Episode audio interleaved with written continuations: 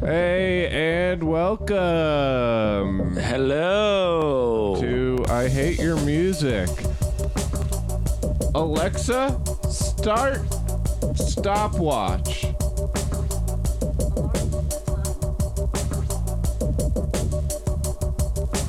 Uh, never mind. This is to see how long we're going tonight? Yeah. I was seeing if that would work. It didn't work. Alexa's a real motherfucker. I just got an Amazon Echo, and sometimes it's great, and sometimes it's really frustrating. Yeah, sometimes it's frustrating. You'd think if I said for, I almost said its name, to start a, a stopwatch, that would be something it could do, but...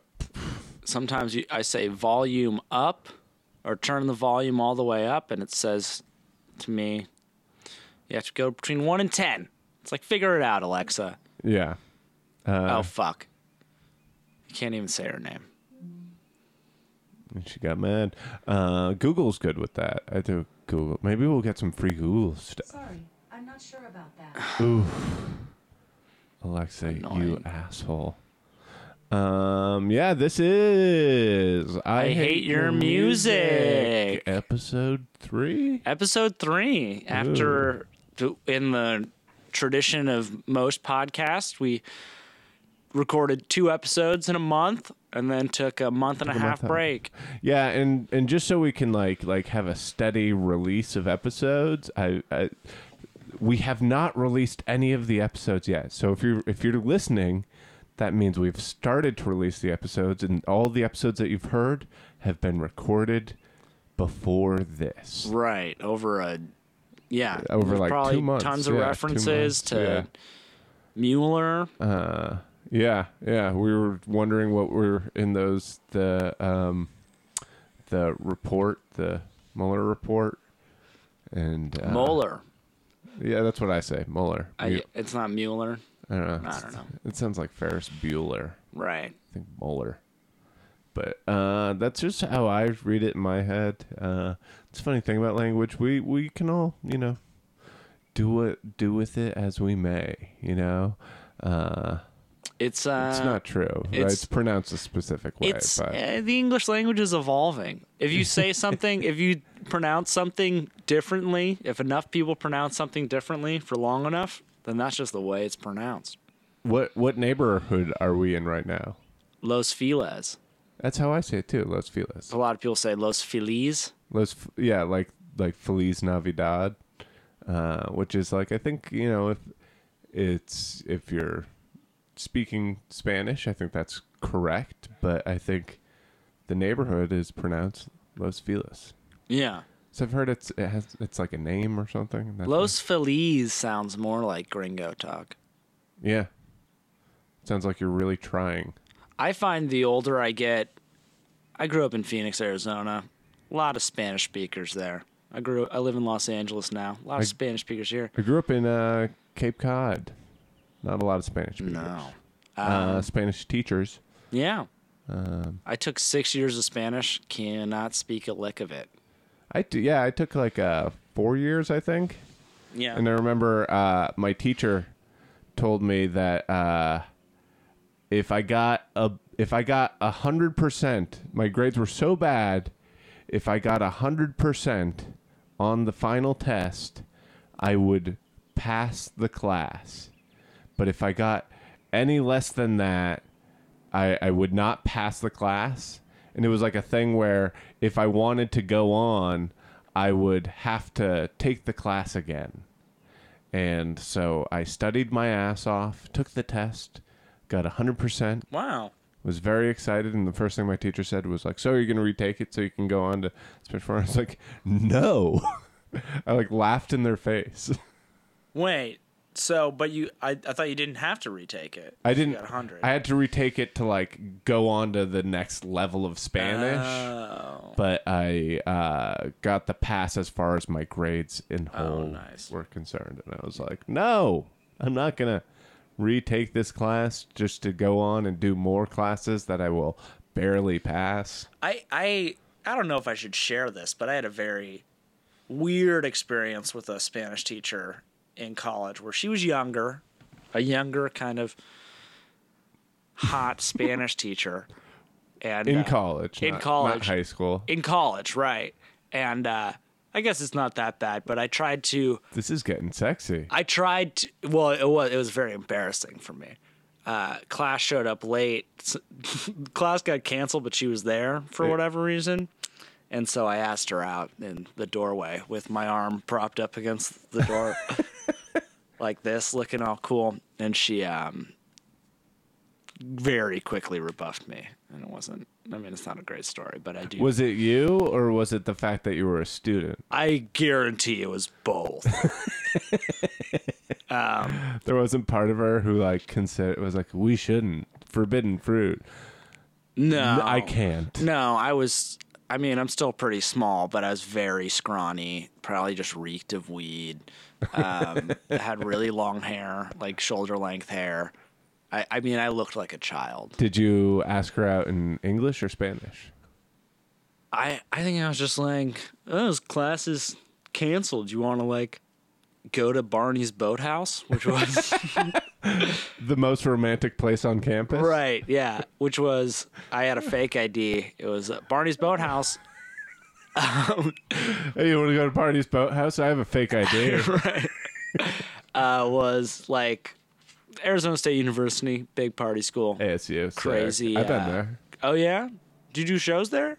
Uh, no. No. Uh, I think they did a screening of Miss March there. Uh, ah. For some, like, we were on tour, and for some reason, we were parked there for a day. But I don't think we did a show there. Great school to perform comedy at. If you if any comedians out there are listening, perform at Arizona State, because they are a bunch of I fucking idiots. A S U. And they'll eat up everything. I believe it. What was the other one? A S U, U of A. U of A. Uh, was there? There's like a hill by the by the campus, like that everyone hikes on. Yeah, a yeah. mountain. Yeah, yeah. Did so you, yeah. Did you hike up a mountain? Yeah, I hiked up a mountain, and I went to like a, I think it was a sushi place, but that was like a, a Hooters version of a sushi place. Mm. It was like a, a like it was funny to me that it was like their business plan was like, hey, let's just do Hooters with a different type of food. Naked fish. Yes. That's not it. I don't know. I probably. Stinky. It sounds, it was something like that. We had Bikini Bean, but I think Bikini Bean's everywhere. Uh, Bikini. It, it, it was like, it wasn't like a, uh, like, oh, this is the only one. It was definitely a chain. Huh. Uh, What's the grossest name for a sushi place for people, women? Uh, with what uh, I would say, I was gonna say cockmongers, mm-hmm. Um, but that would be for like scantily clad dudes. Cuttlefish, but with a D's instead of T's. Oh, yeah. Um, uh, wet vaginas. Wet vaginas. Mm. Well, this is the podcast where... what? Like, well, yeah, that's a horrible way to start out the podcast. It's I know. Like, we'll cut. What's the grossest version of a gross... something that's already gross? Morning Zoo. Um, um, there's a lot of... there. The... Uh, what are they called? Breastaurants are dying. Oh, they call them breastaurants? Yeah. Tilted Kilt, Hooters, Twin Peaks... Bikini Bean, wow. Chunkies. I've only I've only heard of Hooters on that list.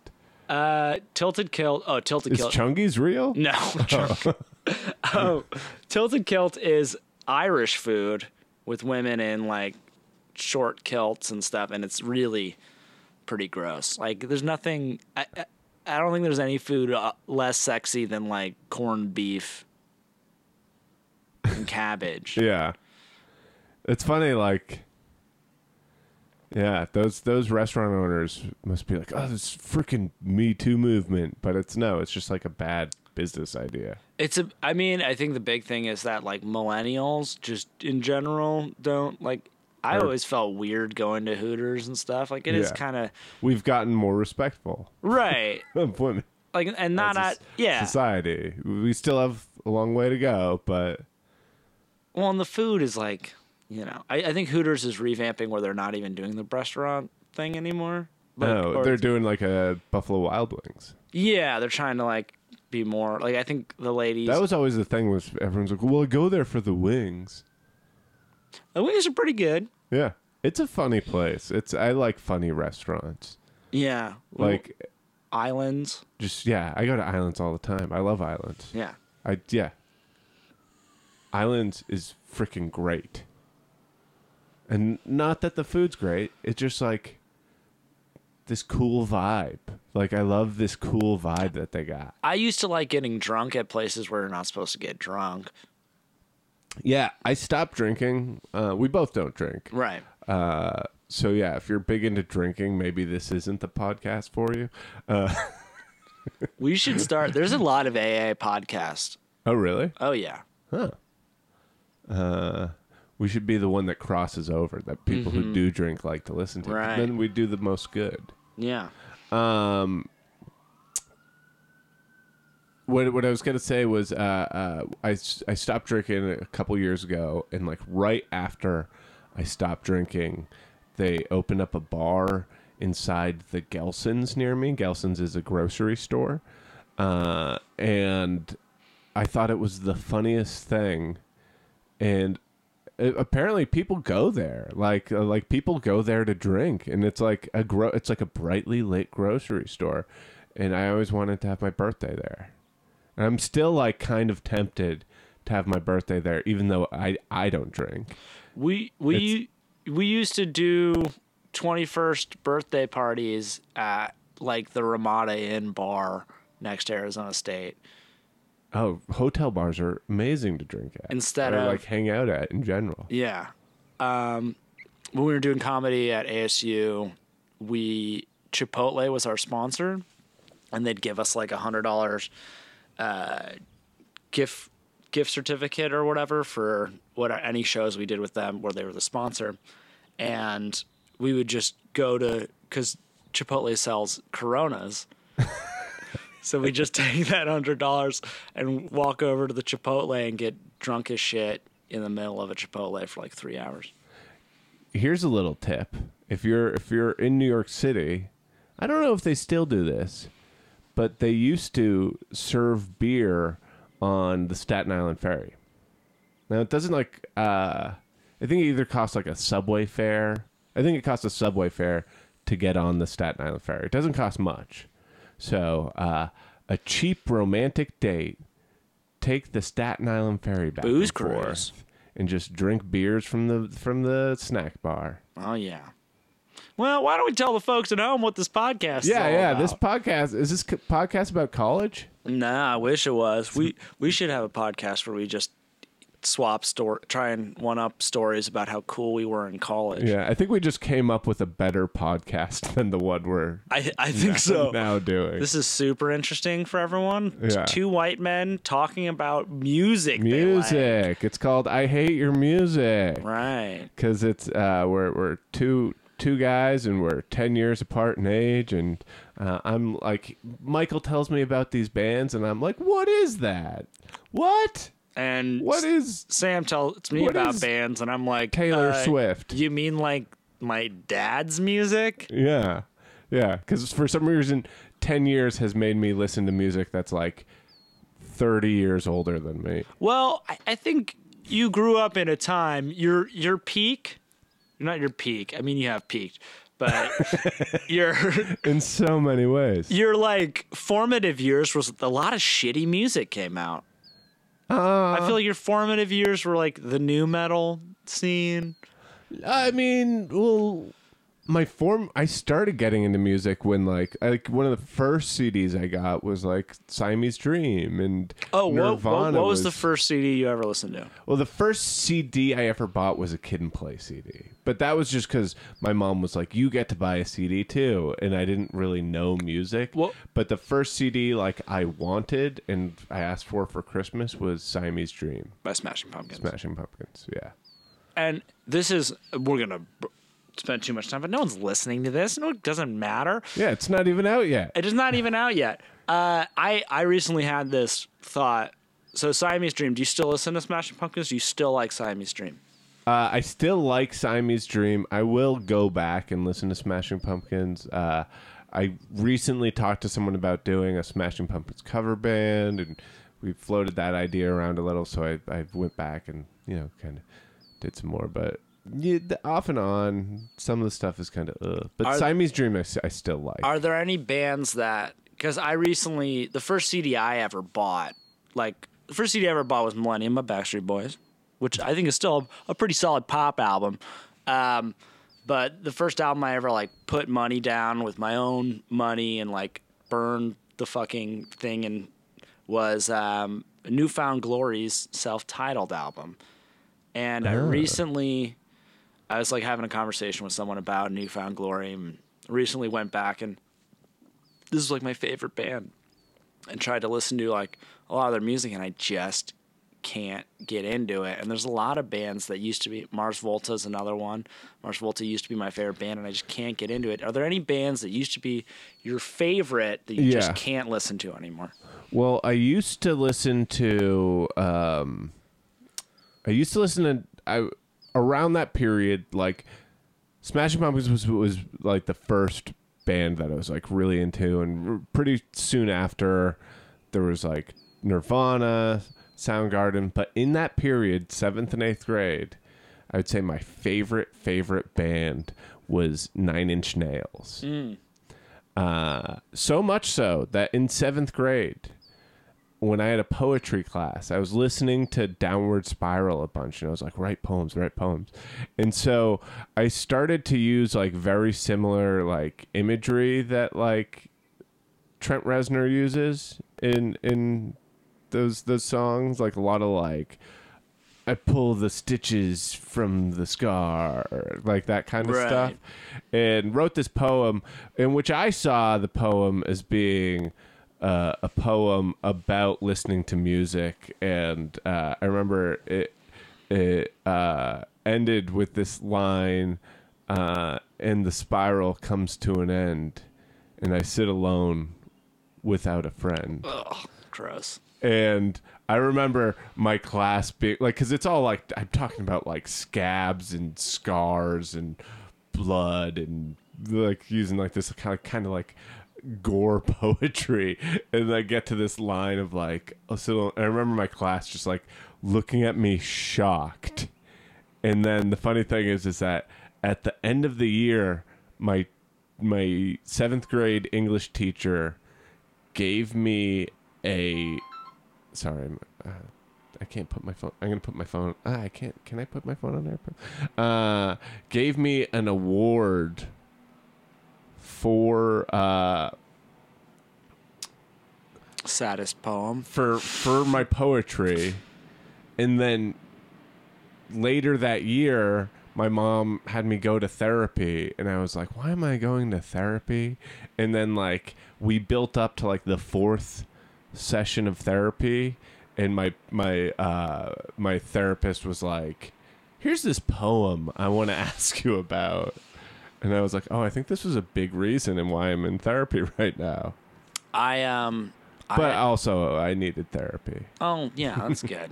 I I made a joke about killing myself in the seventh grade, and it was did not get over well received. It wasn't so much a joke. I hadn't I hadn't refined my comedic voice yet. I just I turned to some girl in my Spanish class and I said, would you miss me if I jumped in front of a bus? To me, I thought it was some... Like, that's a good line. Did you use that with your Spanish teacher? I did. I did. That's it's mostly how I meet women now, is just threatened suicide, which some people call toxic masculinity. But, uh, you know, I think it's just, you know... It's how you win a fight. It's how you test someone. Test test someone's love. Um, but, yeah. And then I lied to the... This was great. So I got sent to the principal's office, and they're like, you thinking about killing yourself? And I was like, no. They're like, why would you say that? Like, she's really concerned about you. And I was like, I'm auditioning for a play where... a character kills himself. It's called The View from the Attic, and it worked. Is wait the view from the isn't is that something? I don't think it is. It might. It be, sounds it, like it something. might be something. It may be something that's not about. How did they so, not go like, oh, where are you doing this play? They just didn't. Oh, I, I had I had thing. I was like, I'd be like Stray Cat Theater in Mesa, Arizona. Okay.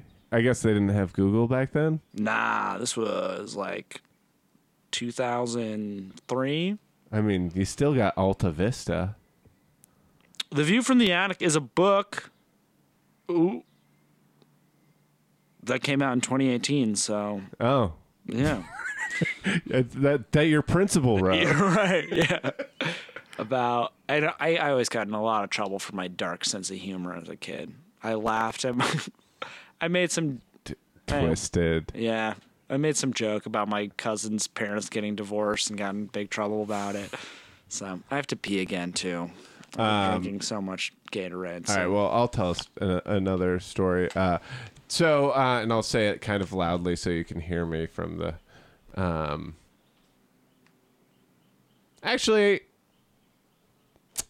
Uh. I'll just uh, kind of sit here. I'll wait till he gets back to tell this story. You know what? That's the thing with this podcast. Some some parts aren't great. Some parts are just me talking uh, with Michael out of the room. Um, so, yeah. Uh, Nine Inch Nails. I actually, I saw Nine Inch Nails in concert. It was like the, one of the first... real concerts I went to. Uh, I'll say real concerts because the first concert I went to was uh, in the third grade. I think, uh, no, not in third grade. I think in fifth grade, a friend of mine was like, I'm going to go see Criss Cross. You want to co-? Like, I wanted to like stay over at my friend's house. And he's like, you can stay over, but I'm going to go see Criss Cross. You want to come? And I was like, sure. And I didn't listen to Criss Cross at all, and uh, you were more Kid and Play. It was, yeah, I was more of a Kid and Play fan, uh, and it was a weird concert. Uh, but then later, I went to uh, see Nine Inch Nails open up for David Bowie, and left, left during David Bowie. Yeah. So who wants to see? Did you ever? Bowie? Did you ever redeem yourself? Did you ever see David Bowie before he died? Uh, no, I already saw him. Why would I have to? Uh, but what, was, what I was going to say was the thing that, like, the embarrassing period of my uh, music fandom, and I guess this is what you're referring to when you're saying, like, uh, new metal was big, was uh, I got into, uh, well, first I got into techno when that was starting to get big. Chemical Brothers, uh, Prodigy, uh, yeah, all that stuff. Uh, and I, I saw it, went to some techno concerts and electronic Chemical concerts. Brothers are still great. They just came out with a new album. Yeah, that's actually, I played Chemical Brothers at the top of this podcast, and when we do our listen to a new song segment, oh. let's listen to the new Chemical Brothers. Yeah. Um, but the other music I listened to was, I got really into ska for like oh. two years. Year and a half, two years. I went to a lot of ska concerts. I've seen a lot of ska bands live. Uh, listened to ska core, which is like a hardcore version of ska. Uh, I think ska's coming back around though. People, people, even when people are listening to it, I still roll my eyes and go, "You're listening to Less Than Jake, okay?" Sure, but there's like, I feel like Less Than Jake's like what second wave ska punk, third wave, third wave, yeah. I mean, third wave ska, third wave ska, yeah. There's like that. That was the ska in the nineties. Yeah. Uh, we talked about this a little bit. Yeah, was that that there was like sixties ska, eighties this eighties ska revival with bands like the Specials and like that whole like British ska, the movement. Jam. Uh, yeah, yeah, kind of, kind of the Jam. They're a little bit more punk, but yeah. Uh, and then uh, in the the nineties, you had bands like the Mighty Mighty Bosstones and Real Big Fish. Uh, who I saw live, who was actually my first like club show I ever saw was Real Big Fish, uh, which was fun uh, at the time. But yeah, that's embarrassing music that I listened to. Cool. Um, Should cool. we dive let's, into Let's this? dive into the albums. Cause okay. So what we do is we uh, every every session we suggest an album based on the last album for the other person to listen to. Uh, last month, uh, or yeah, last session or last podcast, uh, Michael suggested for me to listen to Doctor Dog. Right. That was the album, right? It was Feels? Fate by Fate. Doctor Dog. Fate. Uh, by Doctor Dog. And uh, I suggested to Michael to listen to Mechanical Animals by Marilyn Manson. Right. And Fate by Doctor Dog had some had a track that reminded me so much of Roxy Music that I was like, you got to listen to Roxy Music's self-titled album, the first album. And Michael said, hey, I love your taste in music. Thank you so much for introducing me to Marilyn Manson, Mechanical Animals. You know what you got to listen to is uh, Daughters. Uh, you won't get what you want. You won't get what you want, which I found out is, is kind of a, a reference to their uh, c- evolving style and their sort of uh, their want to to not have people define what Daughters is. Oh, I didn't know that. Yeah, where'd you pick that up? Uh, on the little info page on Spotify. Oh, it's like they they, uh, they apparently they recorded like a hundred songs and then picked ten. I mean, they're crazy. They're like a really cool band. One of the best live shows I've ever seen. Um, and they kind of got kind of got a little bit of, well, no, they don't have a little bit of something for everyone. But if you like like grimy, dirty, crusty music, I would say they're very specific. Yeah. I mean, I'd say most people would hear it and go, ugh. Actually, that happened to me a couple times where I, I had it on and someone would get in my car and go, what's this? And then I would explain to them to the podcast what the podcast was. And they would go, oh, that sucks. You have to listen to this. Really? Did you like it? I liked it. Yeah. Uh, I will say, uh, so we'll dive in with Daughters. Oh, we'll start with Daughters. Sure. Yeah. Uh, so uh, I, I liked it. I... I will say I liked the I think there's two singers. No, just the one dude. Just the one dude. He does like a different voice. He sings two songs in a specific like kind of more of a like a croonery that uh, like a ghost just walked in the room. Uh, more of a croonery kind of like Elvis-y uh, thing. Yeah, like a lower kind of uh, register, bassy kind of voice, and and I liked that style of his singing more than I did the kind of like that kind of right. like talk singing. Sure. Uh, what were those half what, shout singing? What were those two songs? Sex, City Song, and uh, Sex. Less sex. Less sex. Yeah. Uh, which I which. Are, are I, I think two of my favorite songs on, on the album. Oh, those are kind of those are the ones that are closest to the Marilyn Manson-y, industrial-y kind of. Oh yeah, yeah, I, I dug it. Uh, I thought, um, let's see, uh, I, I I took notes this time. I thought Less Sex was very like I thought that was very reminiscent of like say like Bauhaus. It mm-hmm. reminded me like Bela Lugosi's Dead or like that uh, Massive Attack Angel song. It had that just kind of drive to it. Um, uh, that was I'd say Less Sex is is uh, my favorite song on the album, and I think in a whole the album reminded me of uh, these two artist bands from the seventies kind of post-punk scene. Um, uh, one, Glenn Branca, Mm-mm. who was uh, sort of a... Uh, he would do these guitar symphonies. And actually, uh, we'll go into Glenn Branca when we get to track two. But uh, the other was this band called This Heat. Uh, that was this avant-garde kind of noise rock band in the mid-seventies. And uh, I guess that's proto-punk because uh, seventy-six was where I have this recording from. Uh, let me uh, pick... Let me show you a little bit what I'm talking about as far as the similarities here. Sure. Uh, first off, let's let's listen to a second of this uh, song, Less Sex. Uh... see. Sorry, I don't have everything queued up. It's, all right, here we go. Uh,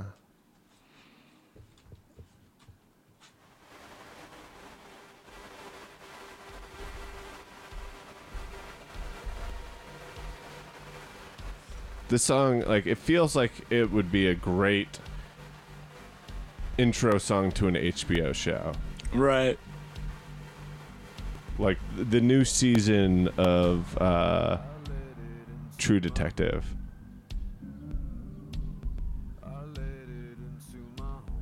Right? Yeah. Way down. It's just a, a cool sounding song. But, all right, so here's this moment.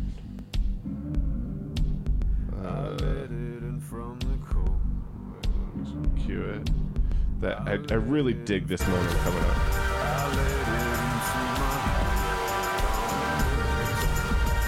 Alright, skip forward. This is kind of close to the end of the song.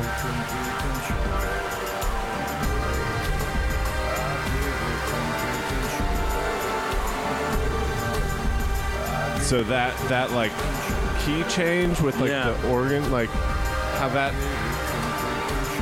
makes it a little bit more melodic and kind of breaks that tension. It's this really cool moment. Um, all right, now let me bring up this band. And these two bands, Glenn Branca and, uh, or that's the artist, but uh, and This Heat that I'm talking about, let me just say that their stuff's not on Spotify. So, oh, oh perfect. This is queued up perfectly. Uh, So this is this song, Fall of Saigon by This Heat. This is from their Peel session.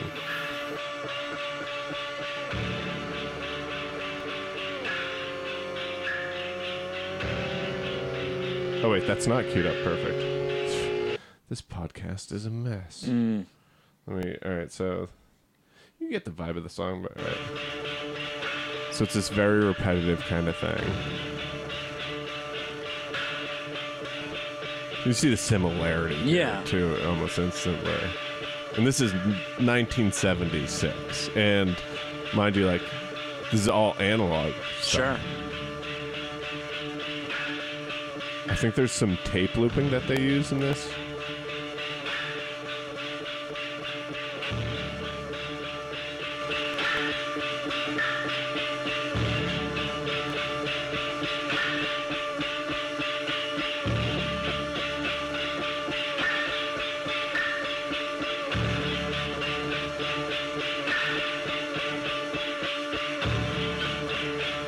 Oh, wait, I'm way early on the moment that I want.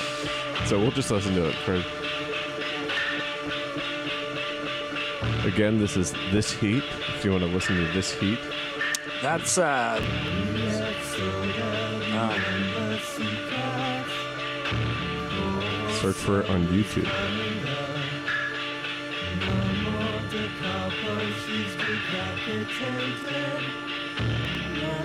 So listen to this change here.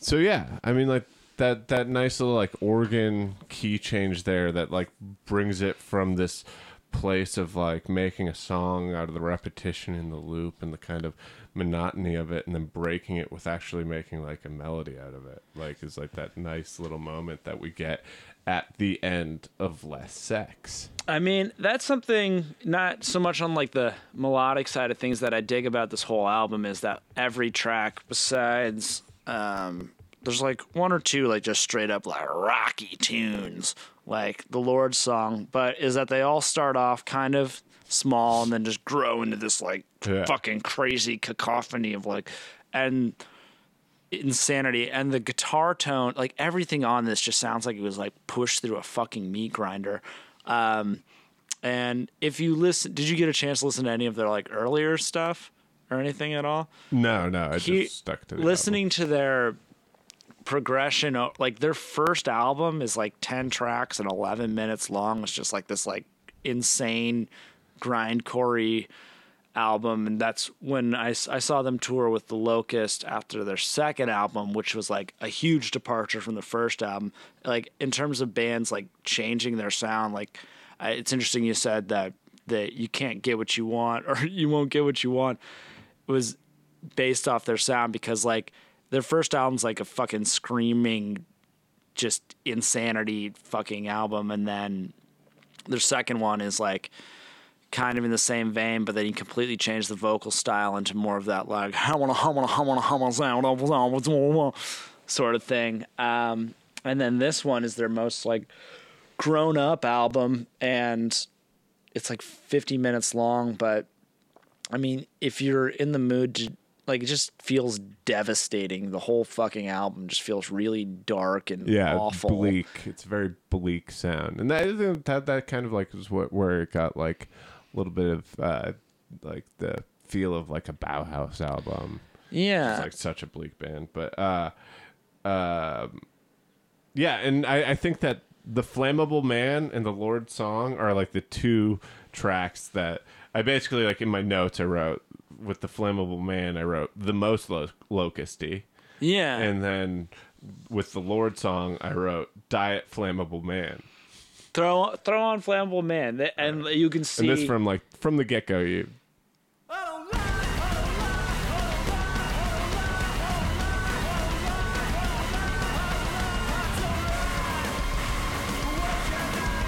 Yeah.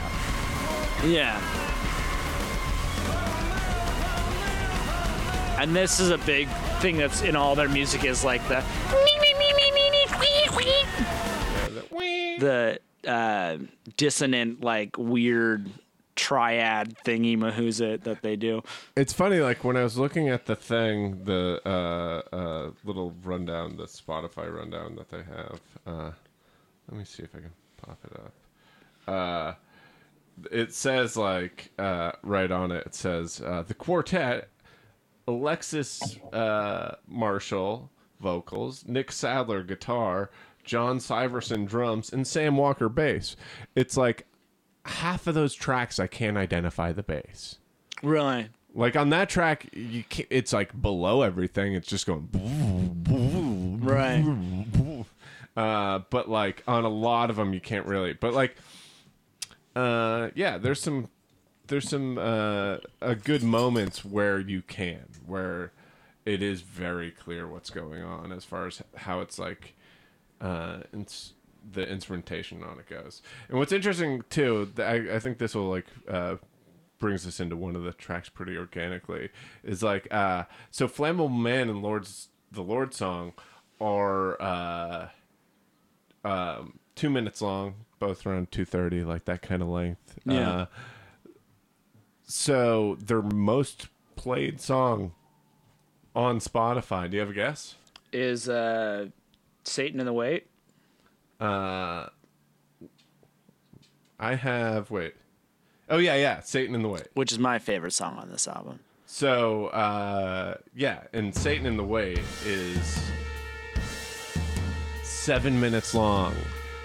And I would say this is really like the, the first time I'm like, all right, there's the bass. This is like one of like, uh, let's hear it come in. Uh, and I, I they do do a really interesting thing here where it has this this uh, distorted bass, just like this like kind of lead whiny guitar. Here it is, yeah. Very crunchy and very like like everyone's got like some sort of di- distortion pedal on their instrument, and then it builds up to this moment uh, and here's a good example of it uh,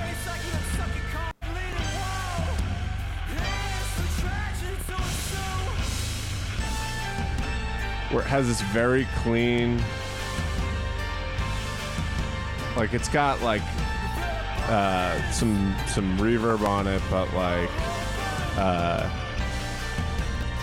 very clean sounding, almost like a mandolin sound.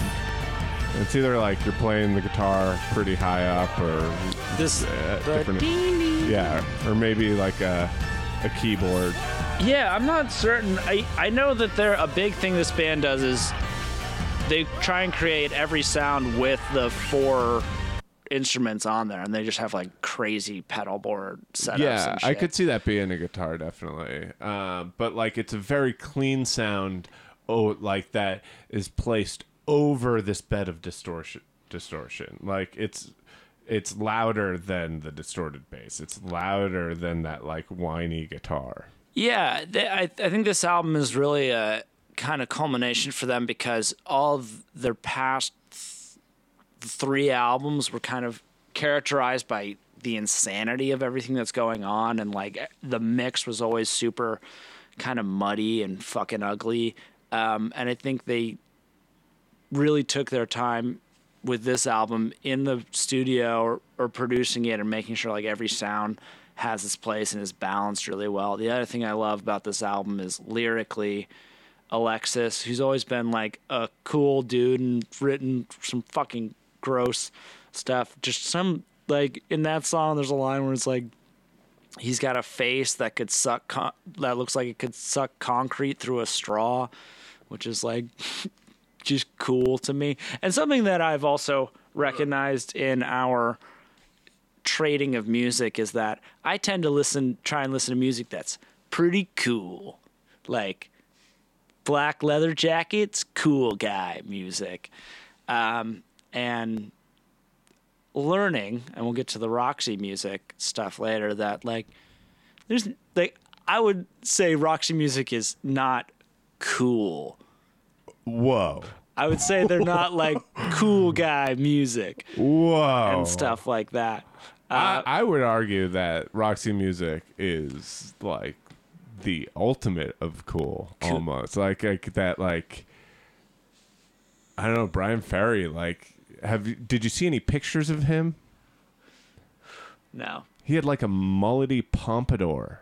It, Brian Eno wasn't on that album at all, this Roxy Music album. I thought that was the one he was on. Is it? I th- I think it is. I think he was only in the band for like a short period, and that being part of that. Yeah. Well, let's. Let, I, I'd like to dig into a couple old Daughters tracks just so you can hear the kind of evolution of the sound. Can can I go over one more track? Because sure. I have this stuff queued up. Uh, I want to talk about uh, this this other.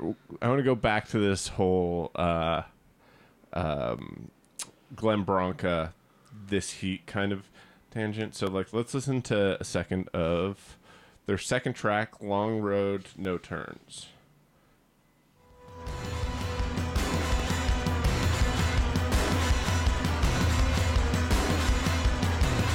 All right, now that guitar, listen to this. So this is Glenn Branca. Again, in seventy, or this is nineteen eighty. This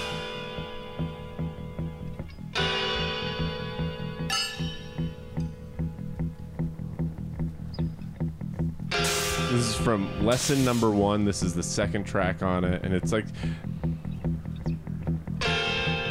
There's no vocals on this. It's it's all it's like a guitar symphony. He's famous sure. for doing guitar symphony stuff. To me, there's there, I'm not saying like there's any ripoff or anything like that, but like they were listening to this. Sure. Daughters, like they know who Glenn Branca is, and they they like I think. A lot of it feels like they were actively looking for the, at least the guitarist was actively looking for this sound. Yeah. I think they're one of those bands that... Which is cool. I mean, this isn't like no. a known thing. Like, right, it's not yeah. like, dude, you're just ripping off Glenn Branca. No, this is rad. And yeah. Uh, it's like, this album's thirty-six minutes long. Lesson number one. Uh...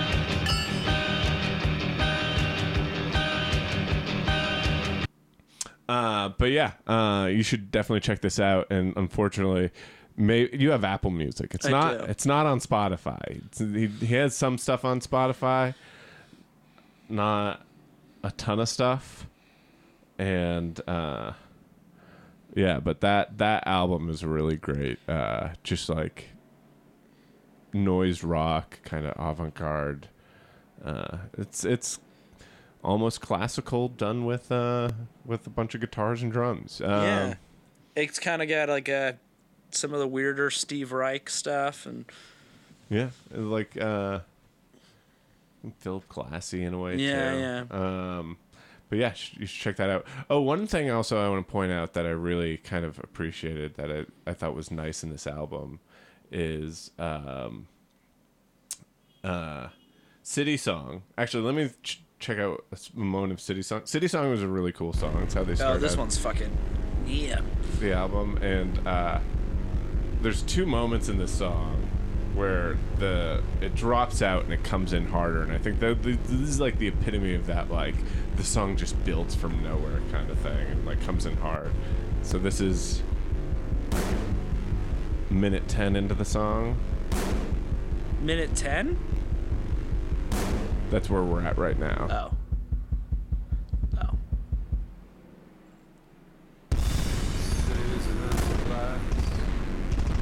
That double bass is really cool sounding. And then like, so it's like picking up that tempo. It's that driving double bass. Now, uh, if we go towards the end of the song, it's four minutes, eight seconds of song. This is my favorite moment of this song.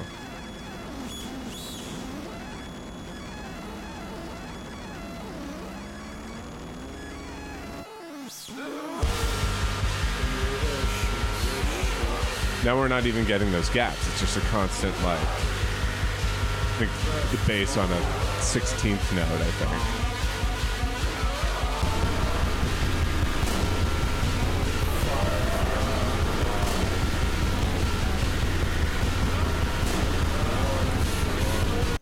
And then one thing I, I thought was really cool is is if you go to the very end of this track, uh, you got... Fires around.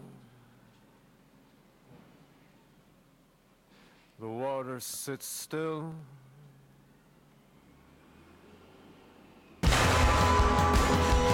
It it has that, like, he's just saying things and it ends on a silent beat. Right. And it, it feels like it goes straight into the next song. Like that, that little bit there that we heard was the, the beginning f- of Long Roads No Turn. Yeah, the first time I listened to this album, I was like, when the fuck is like this first song gonna end? Yeah. No, it has that feel. But then if you go to the end of Long Roads No Turn, it's a really long fade out. That right. like So it's not like one of those albums where everything runs into each other.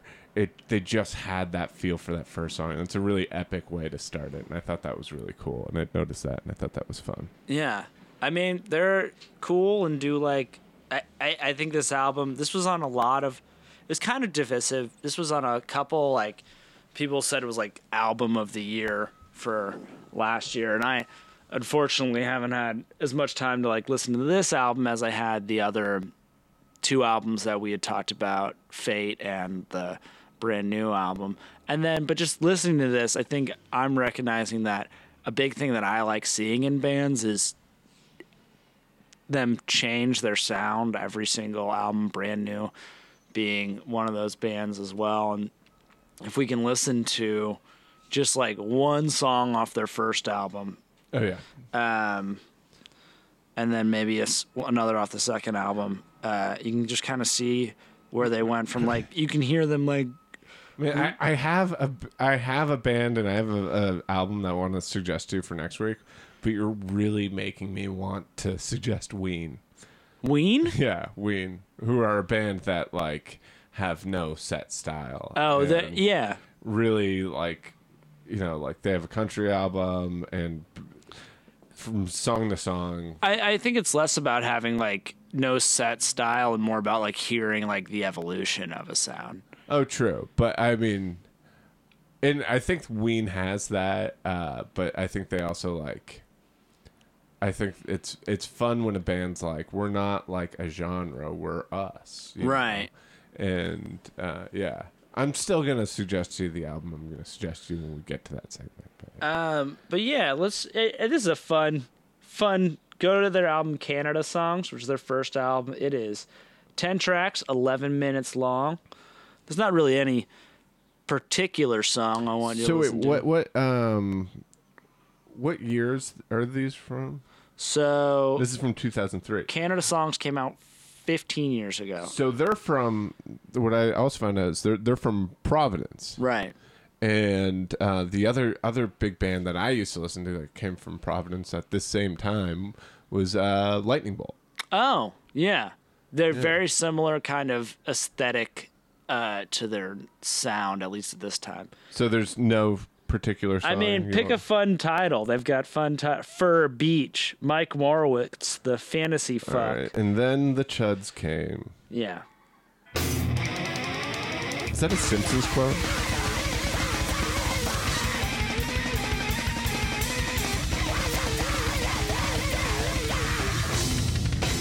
So you can kind of hear, like, right here, this chuggy, dark stuff. And all the high ding ding dings. But the sounds completely become different.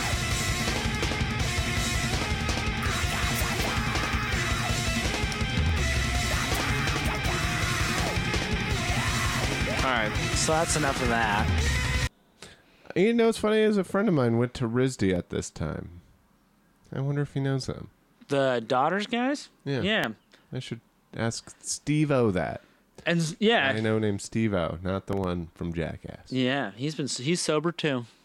Yeah, Steve-O from Jackass. Steve-O not from Jackass, not sober. But I think yeah, a big thing, cool thing with Daughters is like they came out with that album, Canada Songs, and it was pretty successful. In that they're signed to Epicac, which I believe is Mike Patton's label. Oh, from uh, Faith No More and Mister Bungle. Um. I like Mike Patton. Mister Bungle's cool. Yeah, and so they had this kind of grindcore, and grindcore is such, I'm sure anybody who like listens to like real metal will be like, this is not grindcore, grindcore's like this or um but that's what we used to call it back in the day. Um and they like kind of put out a fucking killer ten track grindy album, and then we're like, fuck that, we don't want to do that anymore. And then they came out with kind of the same music, but just longer tracks with more of that like Elvisy vocals. And then now with this most recent album, so would that be In Hell Songs? In Hell Songs, listen to like uh, Recorded in a Pyramid. All right, how long is this track? Okay.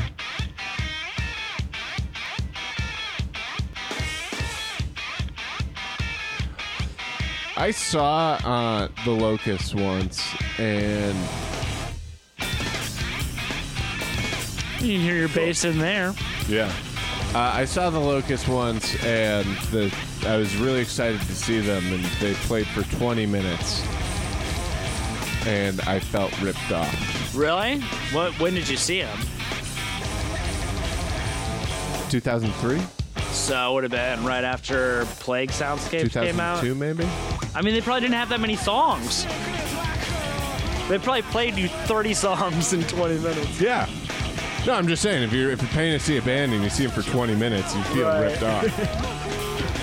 I saw, I saw cool. The Locust with Daughters and Cattle Decapitation right after Locust were touring on New Erections, and Daughters were touring on Hell Songs, the album we were just listening to. And it was like the perfect metal, like grindcore. I don't think there'll ever be a lineup like that again. It was really fucking awesome. Oh, I, I'll tell you about my my best concert experience. Uh, that kind of fits in, into this. And uh, I went to go see. Uh, have you ever heard heard of a band called Friends Forever? Uh, well, do you remember? Do I, I don't know how into Lightning Bolt you are. I liked uh, Hyper Magic Mountain. Okay, I think it was around that time they had a uh, a live doc, like a tour documentary, uh, and like shortly after that, this band Friends Forever came out, and maybe before, maybe I'm wrong with some of these facts. I bet like when we release this, there's so many people that are gonna be like, uh, wrong about so many stuff sure, we say. In yeah, this. But it's our experience and our perspective on music, so it's right. It just is. No. Uh, so, no, this band Friends Forever came out with this uh, with this tour documentary. And they were, like, similar to Lightning Bolt, but, like, more of a spectacle, less, like, of something you'd actually put on and listen to. Sure. Like and Foxy Shazam or something. I don't know what that means. Uh, uh, but uh, they... And so they were, like, this, like, loud band, and...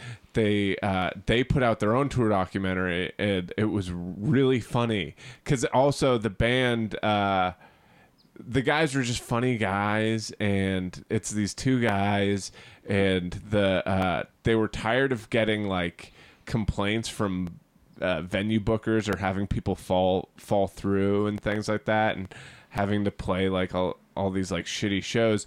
And so they would get booked on shows and then at the show hand out flyers and be like, we're playing at the in the parking lot of the Kmart next door after the show, come by and, and see us. Sure. And uh and it's a really funny movie, and they the, the two guys would uh I think one would have like a V W bus and they would play out of the V W bus, and the other one had like a pickup truck, like a Toyota pickup truck. And so they would tour the country alone, but like with like a convoy kind of situation where their other pal was their other the bandmate was in a different vehicle, and they both had a dog, and they both travel with their dog. Really funny thing. So anyway, so the the, the summer I like watched that movie like four times. uh I found out that Lightning Bolt and uh Friends Forever and some other bands were playing at uh uh this club in Greenpoint. And uh, so me and my friends were all psyched to go and see Lightning Bolt, but also see this band Friends Forever that we saw so much of. And sure enough, uh, Lightning Bolt, we're, we're playing this show, and a ton of people came out to it. Just so many people. I remember it was above a donut shop in Greenpoint. And at one point, I went downstairs in into the donut shop to like grab water or something like that. And you could see the floor below where Lightning Bolt... or above the fl- yeah the floor below where Lightning Bolt was playing, the ceiling was just like buckling. It, it didn't look safe. Uh, and basically uh, when Lightning Bolt set up, I was like right there, and that was super fun because Lightning Bolt plays like on the floor right in around. The middle of this wherever yeah. yeah and so like and when you're in a crowd, like people are pushing, and there were moments where uh, and the drummer from Lightning Bolt plays so fast, and there's moments where to like not completely fall into the drums, I had to put my hand down on the drum head to like brace myself for a second, but had to be so quick about it because I was to not get hit in the hand with a drumstick really hard. Uh, and that was super fun. And like at the end of that, I was like, I, I want to go see the, I want to make sure I don't miss this band. So I rushed out. And like, as I was rushing out, they started to play one more encore song. And I was like, ah, well, whatever. I'm already rushing out. So I went down, and it was the band was sitting there in this one block of uh, Williamsburg, Greenpoint, like right next to McCarran Park. And uh, it was just me and them, and I was like, uh, hey, it was like awkward because it's like they're setting up, I'm just standing there, and I was like, so how do you think the show's gonna go? And they're like, well, it seemed like there were a lot of people there, so like maybe like thirty people will come out, so that would be like really cool. Like they were like psyched about thirty right. people coming to watch them in this block. Uh, ten minutes later, the show got out, and it seemed like every single person from the show came down. Like, and so this block in Williamsburg, Greenpoint, filled with people, like completely fit. Like it was like, like, uh, uh, uh, a street fair, like filled with people around this little V W bus, and people were like sitting on top of the V W bus, and people were like like climbing up into the fire escape to see what was going on, and they started playing, and people started shooting off fireworks, but not like straight up, like over the crowd. So they would like blow up like too low, but looked awesome. Like wasn't safe, but like looked very cool. And uh, like within like within like five minutes, you could see the cops show up, and the like, and then it took the cops ten minutes to kind of figure out what to do. And uh, and then you just see a cop go up to them and whisper something, and then they go like, "Hey guys, this is our last song, uh, and if you guys like could do us a huge favor and leave like immediately after this song, that'd be awesome because we'll get arrested." And yeah, like they played their last song, and then the crowd dispersed, and it was like one of the weirdest, coolest things I'd ever seen. Yeah, and they they only play for like fifteen minutes anyway, so they played their whole set. It's weird because I, I feel like I miss out on those things these days. I don't know if it's the social medias or what it is, but like just cool, fringy, weird shit happening on the streets. Or maybe it's just yeah. a function of living in Los Angeles. Where... I mean, do you go to music shows much? No. I mean, maybe if you went to more, yeah. the, the, you'd see more. Like, there's bands doing cool stuff. You spend Far... all your time going to comedy shows. I know. I don't even Nothing go to comedy cool shows. Nothing cool happens at comedy shows. Yeah, comedy shows are fucking lame. In uh, L A. Yeah. Print it. Um... Fart Barf was fun. Saw Fart Barf. Oh, with yeah. You. That was yeah, fun. Fart Barf. Yeah, They're I mean, cool. again, yeah, cool, weird band doing yeah. cool things. Uh, well, let's move on to uh, Roxy Music. The second half of this podcast, Roxy Music. Oh, what's your what's your suggestion? Do, do you not want to do them together? We'll do it at the end. That's we'll fine. We'll do it at the end. Yeah. All right. Roxy Music. So, uh, Sam suggested this album to me. I did not take notes this time around. Um, oh, and I did. I know. We'll we'll figure it out. Um, I had a pretty good reaction to this bad boy. It's. I'm realizing through doing this podcast, there's entire sections of music that I just never explored or listened to or like ever had any inclination to, and it's hard. It's kind of hard for me to get into this kind of stuff, um, just because. I don't know specifically what it is, but like, there's not a lot of mood setting in this kind of music. Like, that seems insane to me. What do you mean? Well, I mean, like, all right, let's listen to like the intro to to Ladytron for a second. Well, Ladytron is one of the Ladytron's of the three that I felt differently about that I thought were kind of good. Movie do you know? Do you too. know what genre this f- falls under? What scene it's they were? Glam, right? Yeah, glam rock. Yeah. So like their peers are like David Bowie and like T Rex. This like came Mark out Boyle. two weeks after the rise and fall of Ziggy Stardust.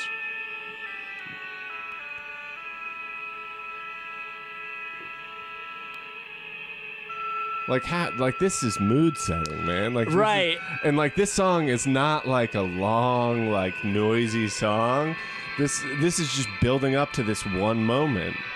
This is a poppy, fun song. They, there's a performance of this on um, what's that? Old Grey Whistle Test. Uh, it's like a old like British like. Oh yeah.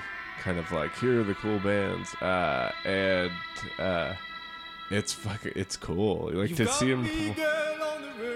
I I liked this tune, and then I liked most of the half second half of the album. Wait, let's listen to the bass. There, come in.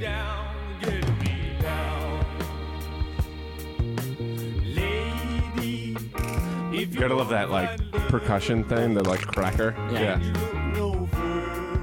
Oh, so fun. And then when it breaks into the, like the like weird keyboard whistly part.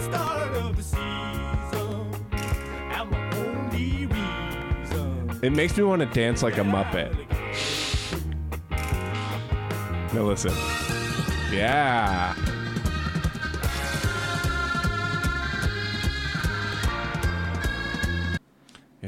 I think that's a good way to typify the music is it makes you want to dance like a like I, a lot of it sounds like kind of goofy to me, which isn't a judgment on it, but it's just kind of like I think a lot of and I started listening to the Talking Heads recently too, and I think it's kind of got a similar vibe where it's like I, and that's what I mean when I say it doesn't sound cool to me. And I think cool is overrated. Like, I've recently realized, like, the Strokes fucking suck. like, like, it, like the Strokes and Motley Crue. Like, the Strokes are Motley Crue for two thousand. You know what I mean? Like, Motley Crue was this band. Kinda. Yeah. Motley Crue was this band that was so into, like, this machismo and, like, being, like, fucking sex and cool and did you awesome watch and the stuff. Dirt? I did. I watched some of The Dirt. And it's like, oh, that's the fucking lamest thing in the world to me is, like, people being like, oh, yeah, look how fucking cool and listen to our music. And Sammy Hagar, I can't drive fifty. Like, the. I Can't Drive fifty-five. We talked yeah, about yeah. this song before. Um, it's fucking just super lame to me. And the Strokes, which are a quote unquote cool band, is like the same thing. It's like you're not that. There's no way you're like. There's no vulnerability in any of that music. Uh, the Strokes or um, creative vulnerability, and Motley Crue or like lyrical vulnerability either. I think there's like a certain level of vulnerability in this glam music where it's like it's not like it's not like Led Zeppelin or whatever the fuck else was coming out at the same time, which was kind of also like cock rocky and stuff. Like they were taking risks throughout the music and doing like weird shit. I mean, my favorite part, my the thing I love most about this album is the instrumentation and like the layers and the risks and all the weird, like it's really impeccably mixed, but it's just fucking cool.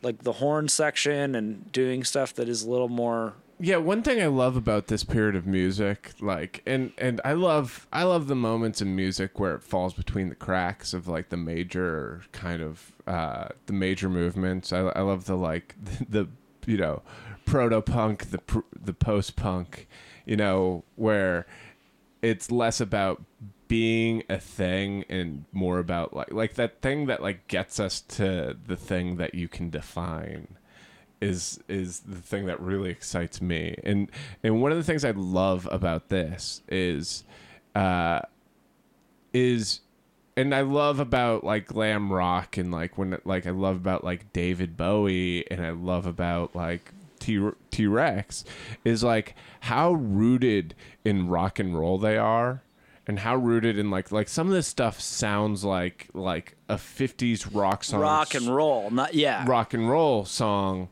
but like dressed up like uh f- it feels like like hey, let's like make a rock and roll song, but let's make it like sound interesting and weird and and do things that like that aren't, you know, and I think, yeah, this speaks to you, like, that aren't that, like, you know, black leather jacket, you know, that that are kind of, like, have this, like, art side to it and that, yeah. like, fun, like, Andy Warhol pop to it, you know?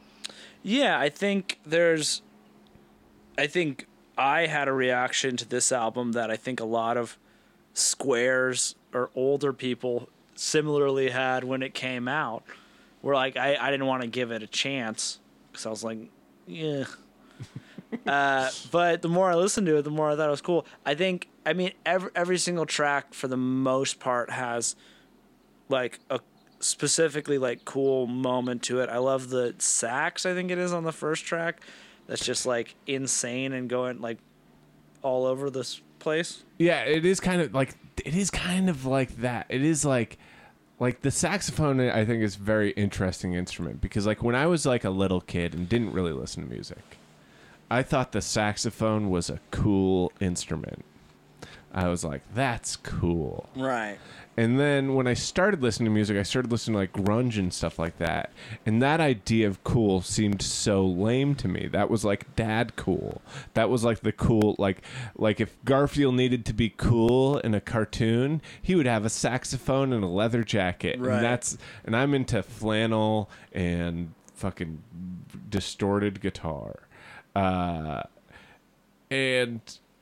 Yeah, uh, and this is one of those albums that, like, when I started, like, getting into more artsy stuff, I started to realize that, like, oh, like, the saxophone is a cool instrument and has such an interesting sound, uh, and that way that they used it in rock and roll was, like, this, it's not inherently cheesy. Like, there is something really, like...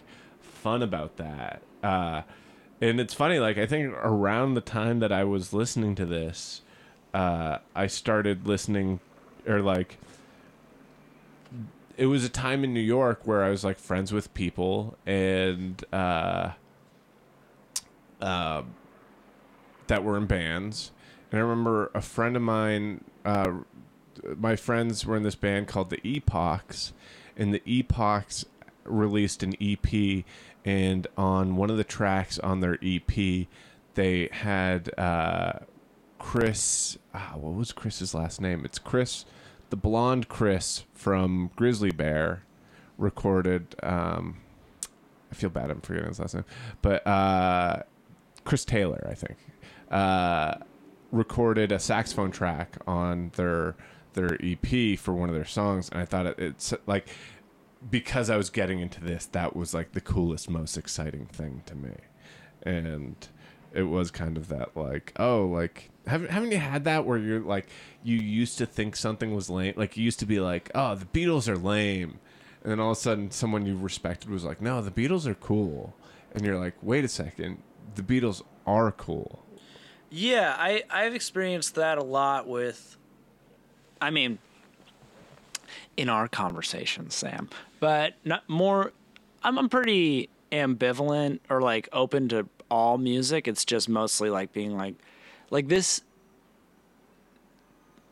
all the albums you've sent me, besides the Marilyn Manson one, which I genuinely was not a huge fan of, uh, for the most part, but the Neil Young one and this, I typically listen to as like background music. You know, it's it's never something that I've act, like used active listening for, because I think a as a product of like the production at the time, like the production's a lot less dynamic um, than stuff I typically listen to. Like, I mean, going back to uh, listening to that Newfound Glory album, which was like the first album I ever really listen to and stuff, like that's a product of like production these days where like everything is like super dynamic and up and down, and this Daughters album is super dynamic and stuff like that, and it all sounds kind of samey to the ear, but when you like dig in and listen to it, um I, I think it becomes a little bit more like interesting for me. And um yeah, there's some groovy tunes on this, and uh, and some like in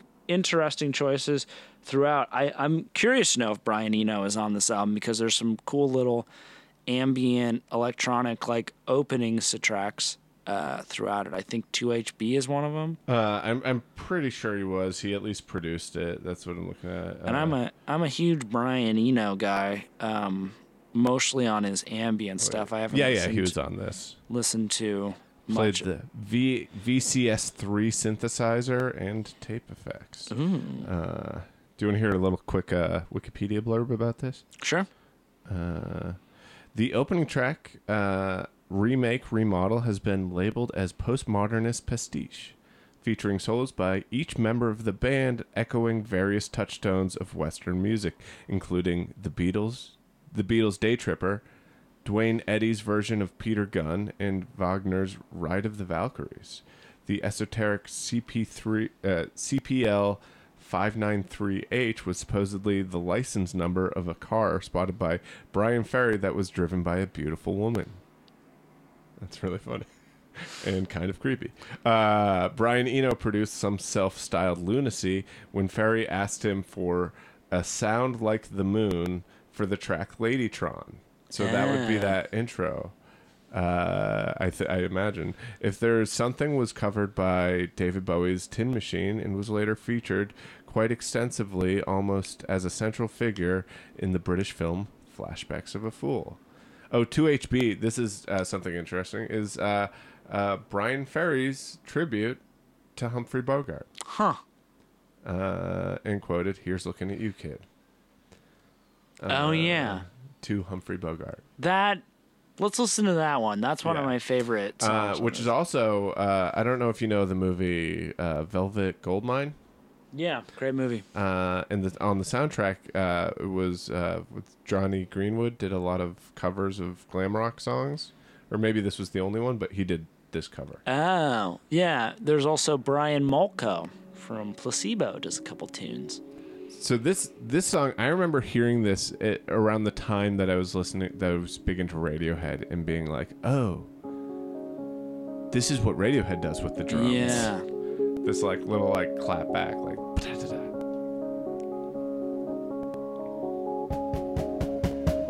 Oh, I was moved by a scream.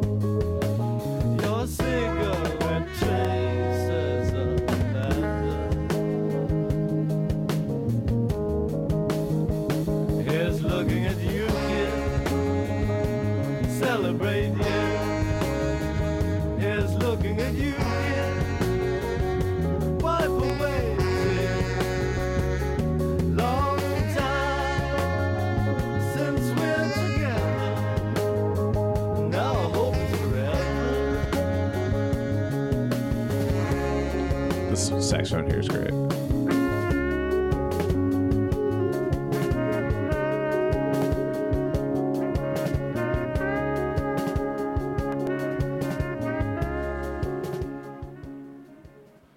Yeah, I, I, it's, it's funny that, like, you're a big Radiohead fan. Um, yeah. I, oh, I guess not. I, I mean, I, I, Radiohead's another one of those bands that I used to love, love, love, and now I still dig. I mean, I still think Kid A is a great album. I think OK Computer's a great album. Um, I like... And then I like... What's the other one uh, that came out right after Kid A? Uh, Amnesiac. Amnesiac. Those are the three that I will go back to regularly. Not even OK Computer. I, I mostly listen to Kid A and Amnesiac. Yeah. I think um, In Rainbows is like a fun album and stuff. I didn't really listen to a Moonshaped Pool. Know the Bends? Um, never listened to the Bends. I mean, I've listened to it like once, but never dug in. That's surprising. I yeah. feel like like the Bends is like. Uh, do you listen to the Beatles at all? I do. The Bends is like uh, like you know that period where Beatles made like Beatles for Sale and like. Uh, uh, like uh Rubber Soul, like yeah. that, like they're still kind of making those like pop, those like British pop songs, but they're just a little bit more interesting. They're laying the groundwork with what's about to come. That's what the Bends is. It's like all those songs that like it, they're still like on the heels of that like whole grunge rock thing that they were doing in Pablo Honey, and but they're like figuring out that they're the, there's something more than that. I mean, yeah, I'll have to check that out. I, I I actually have weird feelings about OK Computer, and it might just be because OK Computer has been heralded as this like masterpiece album that like changes the game and stuff like that. But over time, I just when I. When I listen to Radiohead, I want to listen to Kid A or Amnesiac. Yeah, I get that. I think ultimately, I mean, like, I think the thing that, for me, th- with uh, OK Computer that, like, keeps that one going is, like, I think pretty consistently my, like, if you asked me what my favorite Radiohead song was, it would be Paranoid Android. Really? I think it's just, like, such a different song than anything else that they've done. Or just in general. In general. I yeah. mean, like, it's, it's, I think it's, in a way, it's their Stairway to Heaven, which it's, is also yeah. a Stairway to Heaven on three or four. It's like, a, I think it's on four, but like, yeah, it's on their third album. It's around that same period of their, their, them being a band. Yeah, Paranoid Android's a great song. Exit Music. I mean, that album is great. I, I can't think of a bad track on it. I even like, um, Fit or Happier. I think Fit or Happier is like a fun, cool little thing they did. Um, Airbags. I mean, the whole album's great. Okay, let me uh, let me cue up a little moment here. Uh, this is a another fun song that gets me jazzed. But uh, really, one of my favorite moments on this album with this song. The song is uh, Virginia Plain. Take me.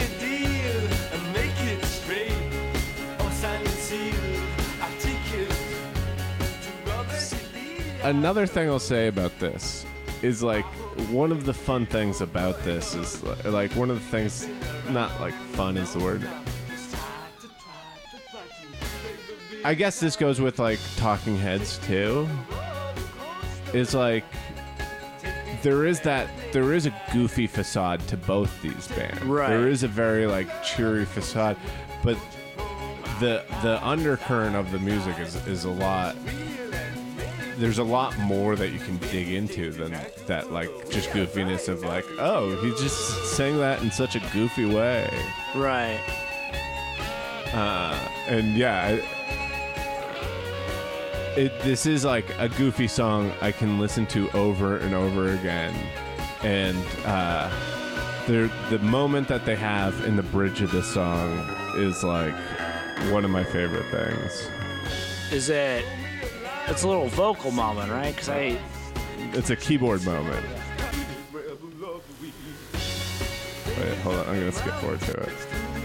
But I didn't record the time code.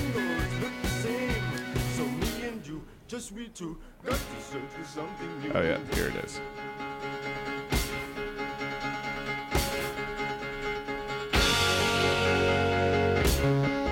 Yeah, I like this a lot.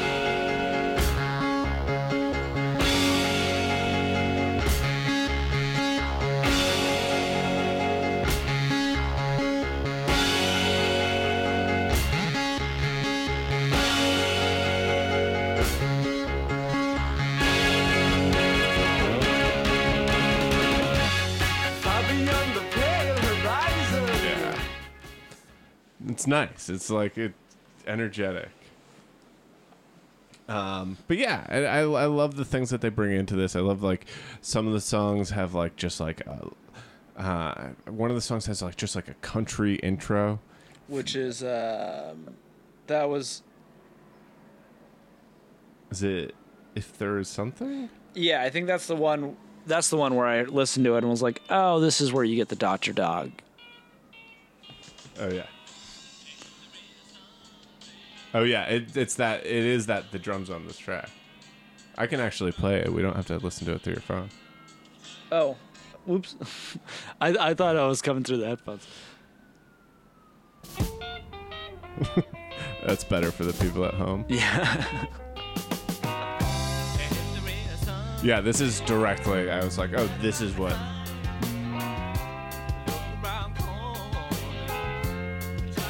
And a little bit of that two H B drum kind yeah. of feel.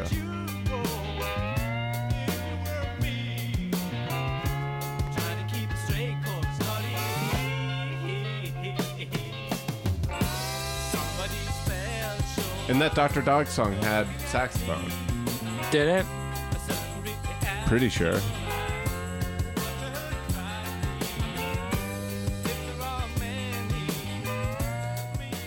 Uh, yeah, and here, let's get a little bit of remake remodel that uh, I love the postmodernist pastiche of Western music or whatever it was. I right, was yeah. Such a fun. But, uh...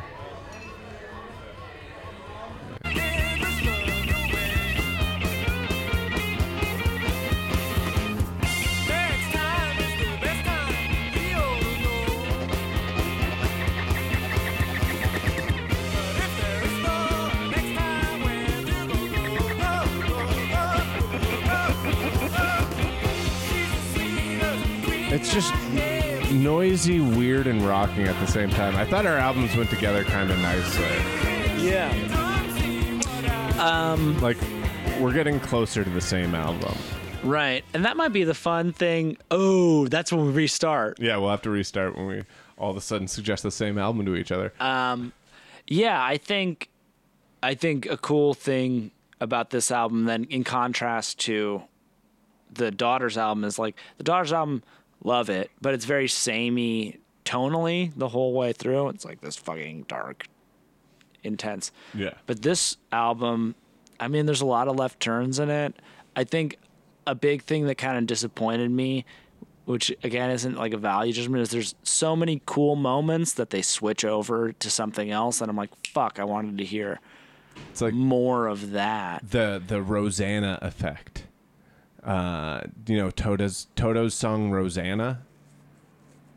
Rosanna. Yeah, Rosanna. Yeah. The uh, I think the I think that the pre-chorus to that, the um dun, dun, dun, dun, dun, dun, dun, dun, dun, Rosanna, Rosanna, dun, dun, dun, dun, dun, dun, dun, dun, dun, that Rosanna right right before the yeah. She takes me all the way. Uh, is like such a cool part. That part for me is an A plus. Right. And we get it for two bars. Right. We get it for two bars, and then it goes into the chorus. The she takes me all the way, ba-da-da, which is such like a different. Like we we lose all that momentum, and that's the thing that frustrates me about that song. Yeah, I I see that. Like I think. What I'm assuming is all the Brian Eno, like, ambient, kind of atmospheric, ethereal moments in this album. I love those. And I like the, what's the other guy's name? Brian, Brian Ferry. Brian Ferry, like, rock and roll-y, tune-y stuff in this. But I just want to hear, like, a full track of just, like, I mean, and it happens a couple times. I think... Is it the Bob medley? Let's go through the beginning. Of, I mean, it's basically the beginning of every track is like cool and fun for me. Um, and then Chance Meeting is disappointing too because it builds up to something and then doesn't pay off. I you see, I like I like this collaboration. Sure, I like things that, that come from that couldn't be created by one person, and uh, I think. It's it's fun these two things intersecting, and I think it's also fun that like, yeah, Brian Eno wasn't in the band long, and like there's a small sample of like this version of Roxy Music. This is cool. I, the the second half of this album is more effective for me.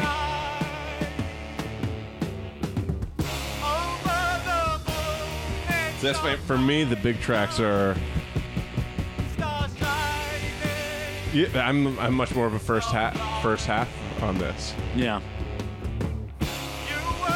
Like it's really like I think I really love track for track, like remake, remodel, Lady Tron, If There's Something, Virginia Plain, two H B, the Bob medley, like.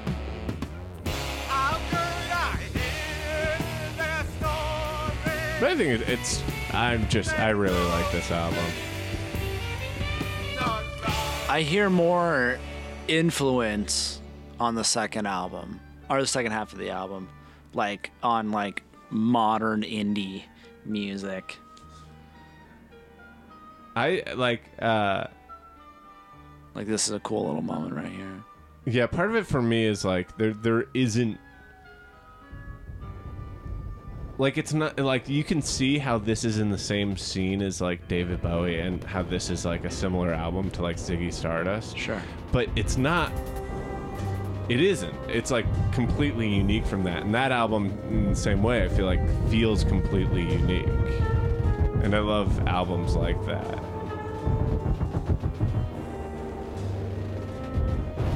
Like, this is cool as fuck. Sounds like a... War? Yeah. What was that?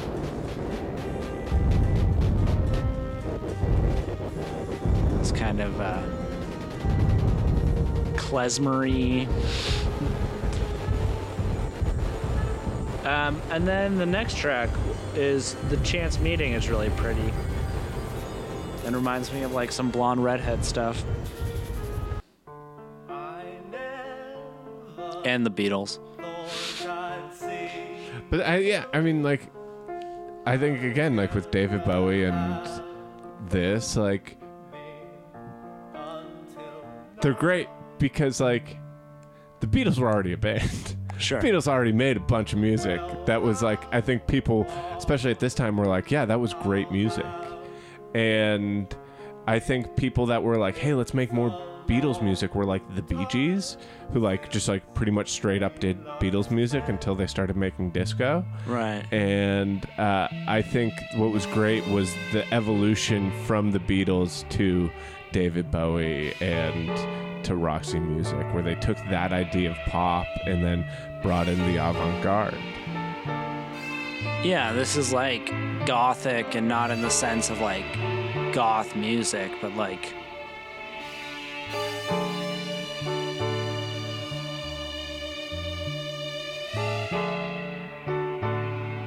And you can kind of hear like some of those Daughters tunes in this too, in this track in particular. Yeah. Yeah, I mean like, and like those like... Again, this was, what, nineteen, nineteen seventy-two?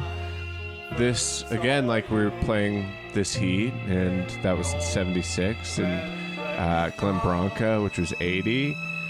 I'm sure they were big fans of Brian Eno and the production work that he did, and uh, yeah. Yeah, they're probably saying to Glenn Branca, "You're just ripping off Eno." Doing like an Eno thing here, huh? uh, all right, cool. Uh, yeah, I think that's uh, we. Well, this has been a long one. Yeah. Uh, what, what do you? What do, what's your number grade? One on one, but between one and five hundred thousand. One and let's do one and ten. Nope, one and five hundred thousand. Figure out the math. Between one and five hundred thousand on this one. Yeah. Um. I'll probably give it a four thousand. Oh wait, five hundred thousand. A four hundred and twenty-five thousand. Okay, all right. I did pretty good there. How about doing mine? Yeah. Four. Four? Yeah, I gave the Daughters four out of five hundred thousand. Yeah. Uh, they get a four. No, uh, uh, my final thoughts on Daughters was really like the track, really like uh, really like the the songs, really like the mood. Uh, the vocals was my big like cons thing. Really was like uh, on, and I liked the more like bassy kind of like uh, the on the City Song, or what was it? Sex, less sex, less sex, less sex. And City Song. The other vocals, it was just that kind of like, you know, da da da da da da da da da. I'm singing my song. I'm just saying whatever I'm saying. I'm saying it and I'm saying it and, and blood and blood and blood. So out of five hundred thousand, four. Okay. uh, no, no, yeah, it was fun. It was dark. Uh, and so let's get into suggestions. And part of the thing, I thought like that Daughters album was a great nighttime driving album. Ooh. And because of that, I am going to suggest to you the album Portishead Third, which I think is a very good, bleak, dark, you know, put it on when you're driving around at night album. It's great. Portishead, that's their third album. They came out with it not in, too too long ago. I think it was two thousand ten. two thousand eight. two thousand eight. eleven okay. years ago. I remember when it came out. Yeah. I, and I, I probably listened to it like once. I listened to their. I have their self-titled on vinyl. Yeah. Um, and I like Portishead, so that'll be good. I had a tough time finding something for you with this. Just nothing, nothing just came to you? I mean, the one thing that came to me was um, Broken Social Scene. Okay. I've, this is a name I've heard, but have rolled my eyes at for fifteen years, I the feel The name. Like. like, yeah, seeing it in, in magazines and, and being like, oh, I bet that band fucking sucks. Oh, well, yeah, I don't know. I, I, I don't think there's too much. I think... stylistically they approach it from a very similar way, um where it's just a lot of instrumentation and pretty eclectic across the board, a bunch of different songs and stuff like that. I'm a bit torn because I think it sounds more like their self-titled album production wise, but okay. I think their first album is better, so I'm going to suggest that one. The first album, Broken you, Social Scene, the first album. Okay, it's called uh, You Forgotten People. All right, cool. And it's a good one. It's uh, a, I think I think you'll dig it. I hope you dig it. I'll, I'll be kind of... How long have we been going? Almost two hours. Almost two, so let's just skip the new song thing, right? No, my, my that right. does not matter. If any, if anyone's still here after right. yeah, I guess, two yeah. hours, then okay. they'll stay for two hours and fifteen minutes. So the song I want to check out is... Maybe I'll cut out your bathroom break. Yeah. If you're hearing me say this and you didn't hear bathroom break earlier, it's because I cut it out. Uh, all right. Uh, so the song, I, the new music, I mentioned it earlier. Uh, Chemical Brothers came out with a new album. Uh, it's a band I listened to for a long time. The new album's called No Geography, and uh, I checked out what the most listened to track on it was, and it was the self-titled track No Geography. Ooh, so, I heard well, I heard another tune on this that I liked a lot, but I'm excited to hear this one. Okay. If you ever change your mind about leaving it all behind, remember, remember. Oh, there's a new Modest Mouse song, too. We should listen to it. Two songs? If you ever change your mind about leaving it all behind, remember, remember, no geography. Me, you, and me. Him and her. They're playing later this month. Have you ever seen them live? No. Incredible live. I'll take you along. I might go. I'll Greek. Take you along up the street. How much are tickets? We can talk about it later. Yeah. But they're great live. Incredible. I'll take you along. They got a really cool setup. We could even go behind the Greek for free. And just stand there. Yeah, you can. You like, there's a way, a path where you can go where you can get behind where the uh, the wall. And just watch the show from behind the wall.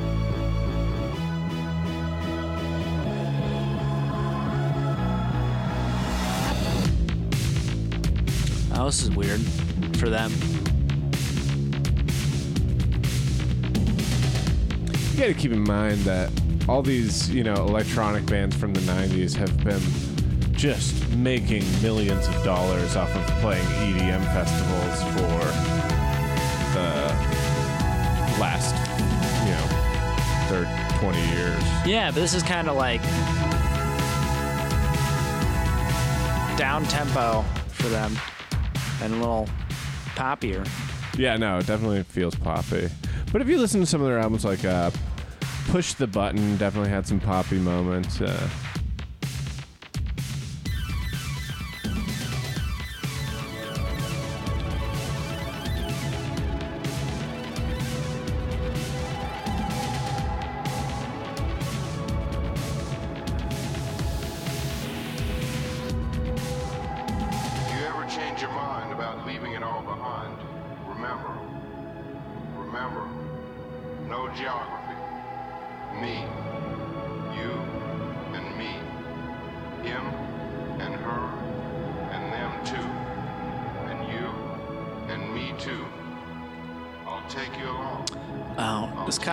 me of um, ooh, this is weird. This is very like E D M-y for them. Like, yeah. Take you along with me. Which I don't. I like dead mouse. I'll just say it out here. I bet it's fun to watch them play this at a concert with a crowd of people going. Oh. Woo! When the beat drops in.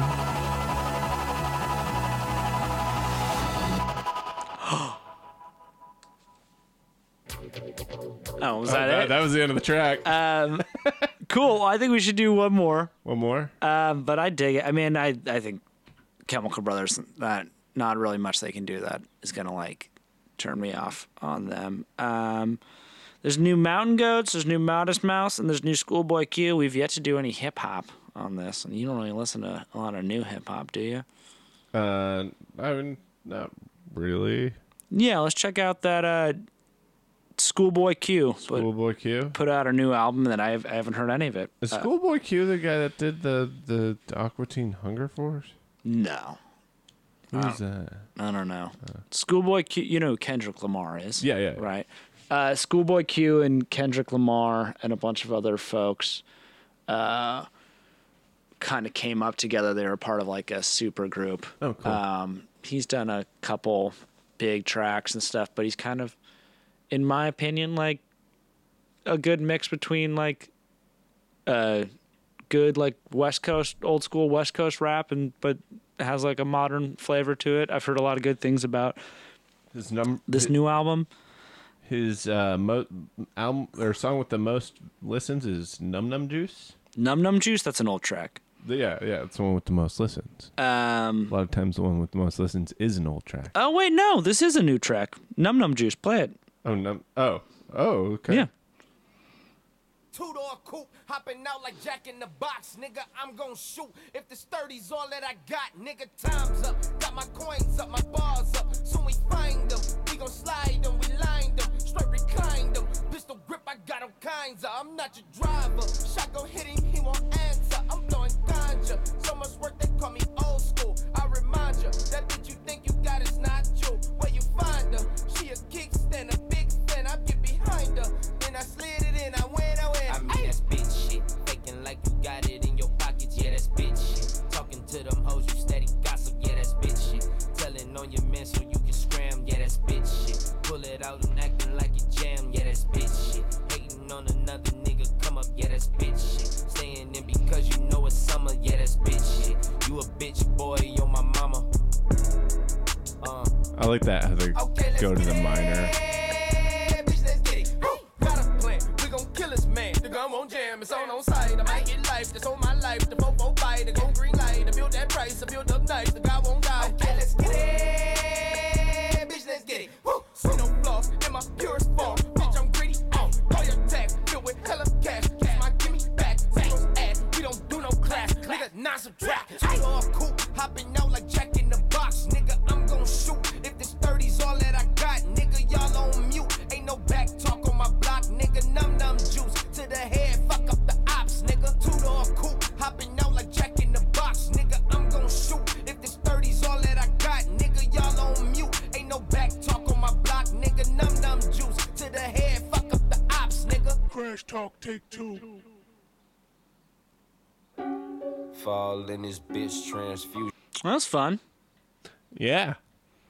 I don't know. It's a good track. Uh, good vibe. I liked how, uh, yeah, I liked how it went down at that one part. Gave it good feel. Uh, it was, I feel like one of the good things it did, it was like too short to be repetitive. Yeah, it, it feels like, um, kind of like an early two thousands mixtape, mixtape track. Yeah.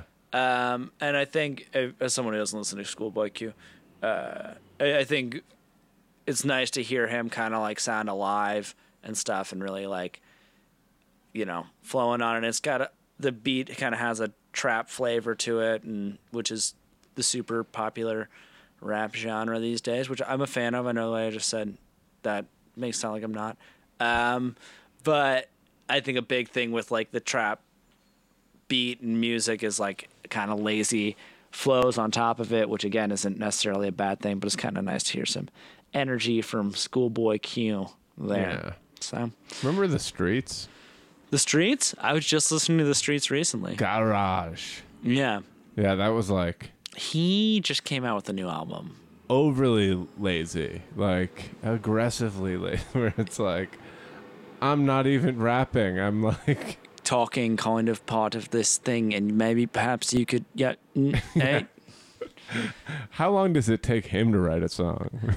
um, I mean, like the break between the last album and the new one is like ten years, and like the new the new album's not that great. Yeah, I bet he put it off for a long time, and they're like, hey, you need that new album in today, it's been ten years. And he's like, oh, okay, uh I was walking to the store and I said uh hello to the man at the store, and he was like, what's your purchase today?